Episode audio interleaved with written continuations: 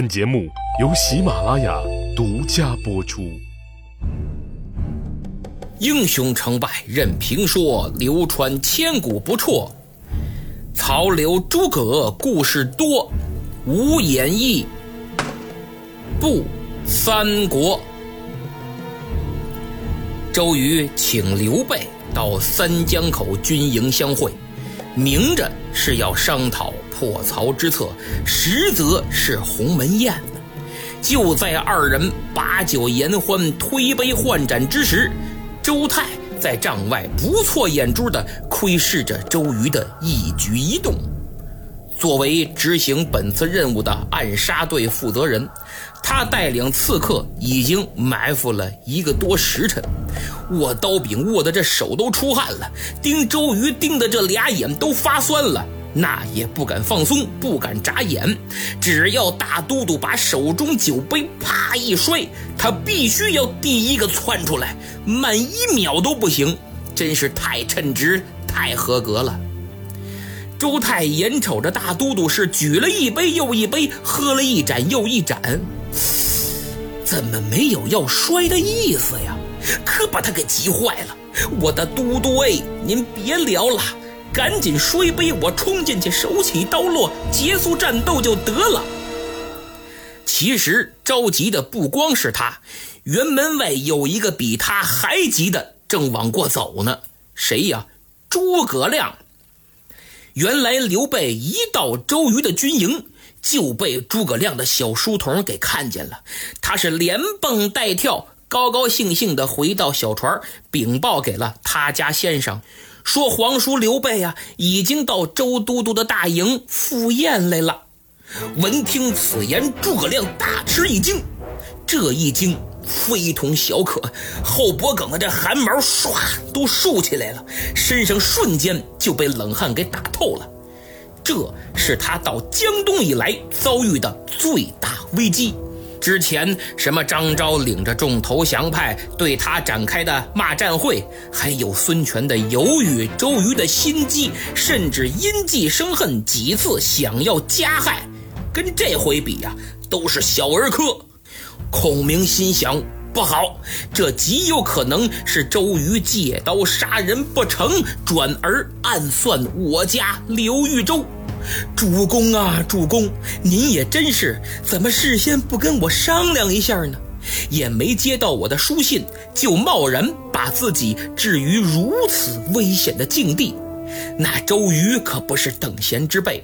万一您有个三长两短，如何是好啊？诸葛亮越想越害怕，急忙赶赴周瑜的中军大帐，真是三步并作两步，恨不得累生双翅。眼看快到辕门了，站岗的哨兵一看，哎呦，这不孔明先生吗？今儿怎么这么着急呀？因为从来没见过诸葛亮如此行色匆匆，一直以来都是非常沉稳、非常洒脱，所以他们个个心里都挺纳闷这些哨兵虽然脸上挂满了问号，可谁也不敢上前阻拦，因为都知道这位诸葛先生乃江东贵客。平日里出入军营畅通无阻，就连大都督的中军帐也随时能进。孔明着急忙慌地进了军营，刚走到大帐跟前，就已经看见了门外左右埋伏的刀斧手。他倒吸一口凉气，心想：坏了，主公危矣！这可怎么办呢？你也不能就这么闯进去呀。我家主公正在和周瑜饮酒说话，自己贸然进帐就太失礼了。目前来看，好消息是周瑜还没动手，坏消息是周瑜马上就要动手。事不宜迟，我得赶紧想个法子呀！可怎么才能既体面又安全的把主公给救出来呢？这、这、这、这，哎，可急死我了！足智多谋的诸葛亮这回也束手无策了，情急之下，他悄悄地走到帐口，把帐帘啊轻轻掀起一条缝儿，往里观瞧。好嘛，能耐这么大的诸葛亮都被逼得扒门缝去了，可见形势之紧急，孔明之无奈呀。他顺着这道缝往里这么一看，首先出现的是周瑜那张帅气的脸，只是今天这帅气之中透着一股杀气。虽然周郎此时满脸陪笑，但在他看来，这却是狰狞的笑。再往对面看，主公刘备连吃带喝，倒是很轻松，也很愉悦呀。嗨，看来这江鱼和螃蟹的味道不错呀。刘备对即将到来的危险越是浑然不知，诸葛亮就越是着急，越是紧张啊。他在心里对自己说：“诸葛亮啊，诸葛亮。”自从出山以来，无论是曹操的大军来犯，还是蔡瑁集团的案件，凭借你的智慧都能轻松应对。可今天此刻，哎，你终于也尝到了无助的滋味啊！想到这儿，他紧张的连手都不听使唤了，抖抖抖抖抖抖，一个劲儿的抖。正在这个时候，心急如焚的孔明下意识一抬头，就见刘备身后站立一员大将，腰悬佩剑，手握剑柄，五柳长髯，凤目微睁，密切关注着周瑜的一举一动。诸葛亮长出一口气，有云长保驾，我主无忧矣。这下放心了，啥事儿没有。他擦了擦额头上的汗，把悬了半天的心放到肚子里，然后慢慢的放下帐帘转过身来，体态轻盈，悠然自得，四方步一迈，是一步三摇，就当周泰和这帮豆腐手啊，压根儿不存在，扇着扇子，哼着小曲儿，走出了军营。真是悠哉悠哉呀！好像刚才差点一头冲进中军帐的，根本就不是他。正所谓我急匆匆的来，却轻飘飘的走，挥一挥衣袖，不带走一丝忧愁。辕门站岗的那几个哨兵都蒙圈了，其中一个还问呢：“哎，我说哥几个。”孔明先生今儿怎么了？来的时候好家伙，将将将将将将将，五马长枪的；走的时候又抗气得气，抗气得气，这什么意思？这是是吃错药了啊，还是没吃药啊？别瞎说了，你这还看不明白？我告诉你，准是先生啊，刚才内急，赶紧找厕所呢，这不方便完了吗？爽歪歪，去去去！你们俩这脑仁还他妈不如核桃仁大呢！上厕所至于跑这么远吗？又是江边又是芦苇丛的，哪儿不行啊？你才没脑子呢！人家是文化人，有理有面，跟你似的，逮哪哪来呀？呃，也对啊，还真是。要不说你傻呢，好好跟我学吧。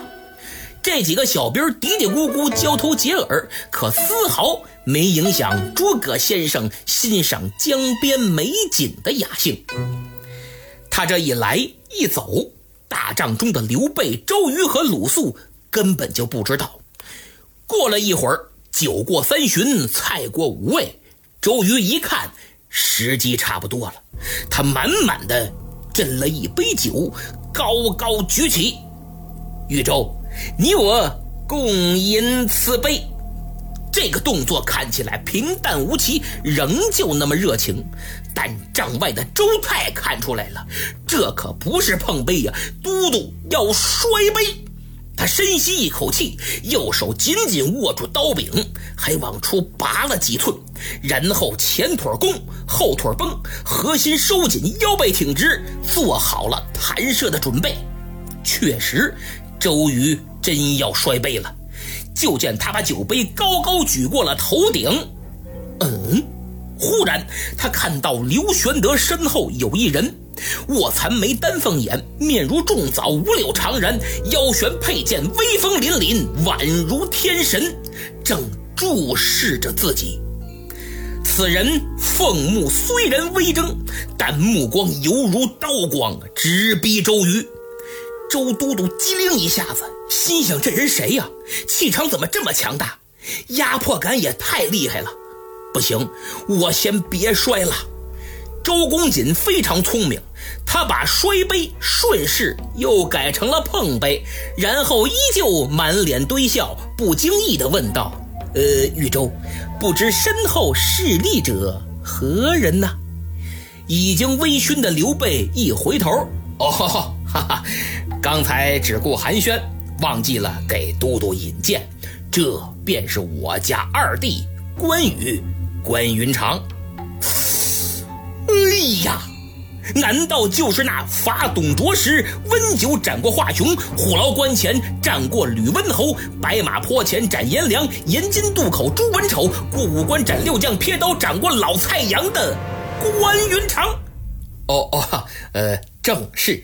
来来来，二弟，快来见过都督。周瑜不禁打了个冷战。心想：我刚才全部注意力都放在刘备身上了，还真忽略了这位。我的个神！幸亏我没摔杯，要不然我这颗人头肯定和杯子一起掉地上了。好险呐，好险！其实也难怪周瑜这么大惊小怪，因为当时这关羽的名声。在绝大多数武将乃至全体文武的心中，已然是神一般的存在了，简直就是传奇。刘备话音刚落，关羽上前施礼，周瑜赶紧命人看座，双方又是一番互致敬仰之词。只是周都督已经感觉到自己的冷汗浸透了衣背呀。关羽落了座。喝了几杯酒，周瑜假惺惺的又陪着刘备畅饮了几杯，一边喝一边还用余光偷眼观瞧二军侯。关羽早就发现气氛反常了，心想：你个小周郎肯定没安好心，我得提醒我家大哥不能再喝了。他赶紧给刘备使了个眼色，那意思。差不多了，该走了。刘备心领神会，也觉得事有蹊跷。怎么打一进门就光喝酒唠嗑啊？不是商议破曹之策吗？哎，得了，赶紧走吧。这酒哪儿喝不行呢？非得在人家中军帐喝个没完。于是刘备起身告辞。周瑜一听 啊，这你要走啊？呃呃，那走就走吧。好嘛，这关羽实在太吓人了。呃，赶紧走，赶紧走。就这样，双方有惊无险的结束了这场杀机四伏的酒局。等送走了刘备，周瑜从大营的辕门走回大帐，自己后脖梗子这立着的汗毛才算放了下去。这无疑是一场失败的鸿门宴。关羽仅用眼神就威慑了周瑜，气场上完全碾压这位江东三军大都督。说来实在有些无厘头，怎么看都像一场闹剧。我们可以理解罗老先生想要拔高诸葛亮的戏份但这是一个从逻辑到情理无疑都充满 bug 的情节。还是那句话，小说毕竟是小说。别太认真。刘备辞别了周瑜，一边往自己那船的方向走，一边惦记着心心念念的诸葛亮。毕竟这是自三顾茅庐以来第一次分别这么久，甚是想念。刚到江边，就见迎面走来一人，满面春风，潇洒飘逸，正是诸葛孔明。刘备大喜过望，急忙上前：“哎呀，先生，想杀我也！”紧跟着是一阵嘘寒问暖。诸葛亮也很想念刘备，二人手拉手到船中一叙。进了船舱，诸葛亮开门见山，就把刚才自己所看到的一切和盘托出。听罢之后，刘备惊出一身冷汗呐，这才明白周都督请自己过江的良苦用心。哎呀，先生，这太凶险了，干脆跟我回樊口吧。再把你留在这儿，我不放心呐。哎嘿嘿，主公勿忧，我虽居虎口，却安如泰山。我等与江东联合抗曹，眼下开战在即，一仗未打，焉有撤回之理？只是请主公务必于十一月二十甲子日，看东南风起，派子龙使船到南岸接应，量必还矣。主公切记，千万不可迟误。先生放心，我定做好安排。刘备见诸葛亮执意要留，便又嘱咐了嘱咐，多加小心。然后与之分别，起航返回樊口。一路上，刘备回想着孔明刚才所言，真是云里雾里呀。心想：这军师把回去的日子就给算定了，凭啥算出来的呢？还东南风起，十一月底正是隆冬季节，哪来的东南风啊？嗨，不管那么多了，既然军师吩咐了。照此办理，安排好接应就得了。讲完了刘备，咱们回头再说周瑜。他回到大帐，长出一口气，抹了把头上的冷汗，定了定神，心想：好悬呐。这个时候，周泰从旁边过来了。都督啊，您这酒杯都举起来了，怎么又不摔了？我这带着兄弟们趴了一个多时辰，瞅这把我们给憋的。周瑜瞥了他一眼，心想：你以为我不想摔呀？他挥挥手：“周太将军，你等退下歇息去吧，赶紧走吧，你别在这儿烦我。啊，这这，哎。” 周泰这个泄气呀！你说这事儿弄的啊，好端端的闲的没事儿干，跑这儿练半天弓箭步，还憋了一脑门子汗。周泰稀里糊涂的退下之后啊，鲁肃笑不劲的进来了，他冲着周瑜深施一礼：“都督啊，您真是胸怀宽广，海纳百川。”别看之前我怎么解劝都没用，可到了关键时刻，您自己就想通了。我鲁肃十分敬佩您的大局观。哎呦，周瑜一听是哭笑不得。我说子敬根本不是这么回事儿，你没看见我这酒杯都举起来了要摔吗？是啊，都督。我当然看见了，您不最后还是以大局为重，没摔吗？好嘛，这都哪儿跟哪儿啊？这个子敬，你没看见那刘玄德身后站着的那个人吗？看见了，那不关云长吗？还是的，那关羽是何等人物？万夫不当之勇。今日我若摔杯，恐怕此时早就死无葬身之地了。哦，是这么回事儿。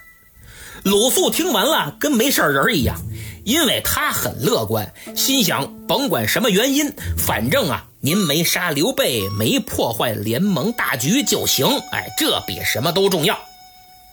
正在此时，一名小校跑进中军大帐，报：启禀都督，曹操差使者前来下书。哦，带了上来。话音刚落，有人引着曹操的使者就进了大帐。他上前施礼，见过周瑜，随后将曹操的亲笔书信呈上。周瑜接过书信，只看了一眼，连信封都没拆，顿时就火冒三丈，拿过来擦擦擦擦擦，三把两把就撕了个分分碎，啪就扔地上了，然后吩咐一声：“来人，将这下书使臣。”推出去，斩了！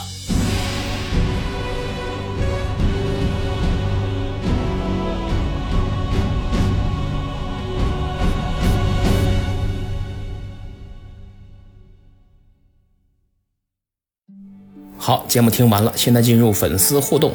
上期抢到沙发的是老朋友微微一笑 N K D，太幸运了啊！也说明你真是时刻关注我的节目，非常感动啊！咱们粉丝当中有很多都是中小学生，这不开学了吗？纷纷表示听节目的时间减少了。